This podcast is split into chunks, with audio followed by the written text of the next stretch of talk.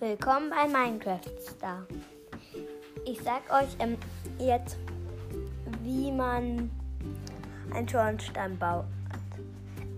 Man braucht einen Stein, Bruchstein und dann halt nochmal ein Zaunbruchstein. Dann tut man einen Bruchstein auf den Boden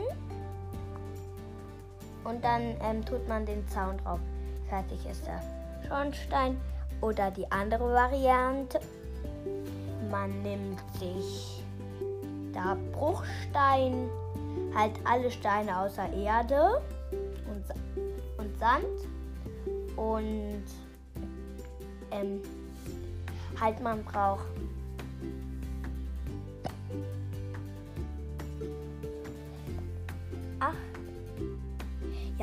acht ähm, äh, Steine ähm, und, und ähm, ein Lagerfeuer.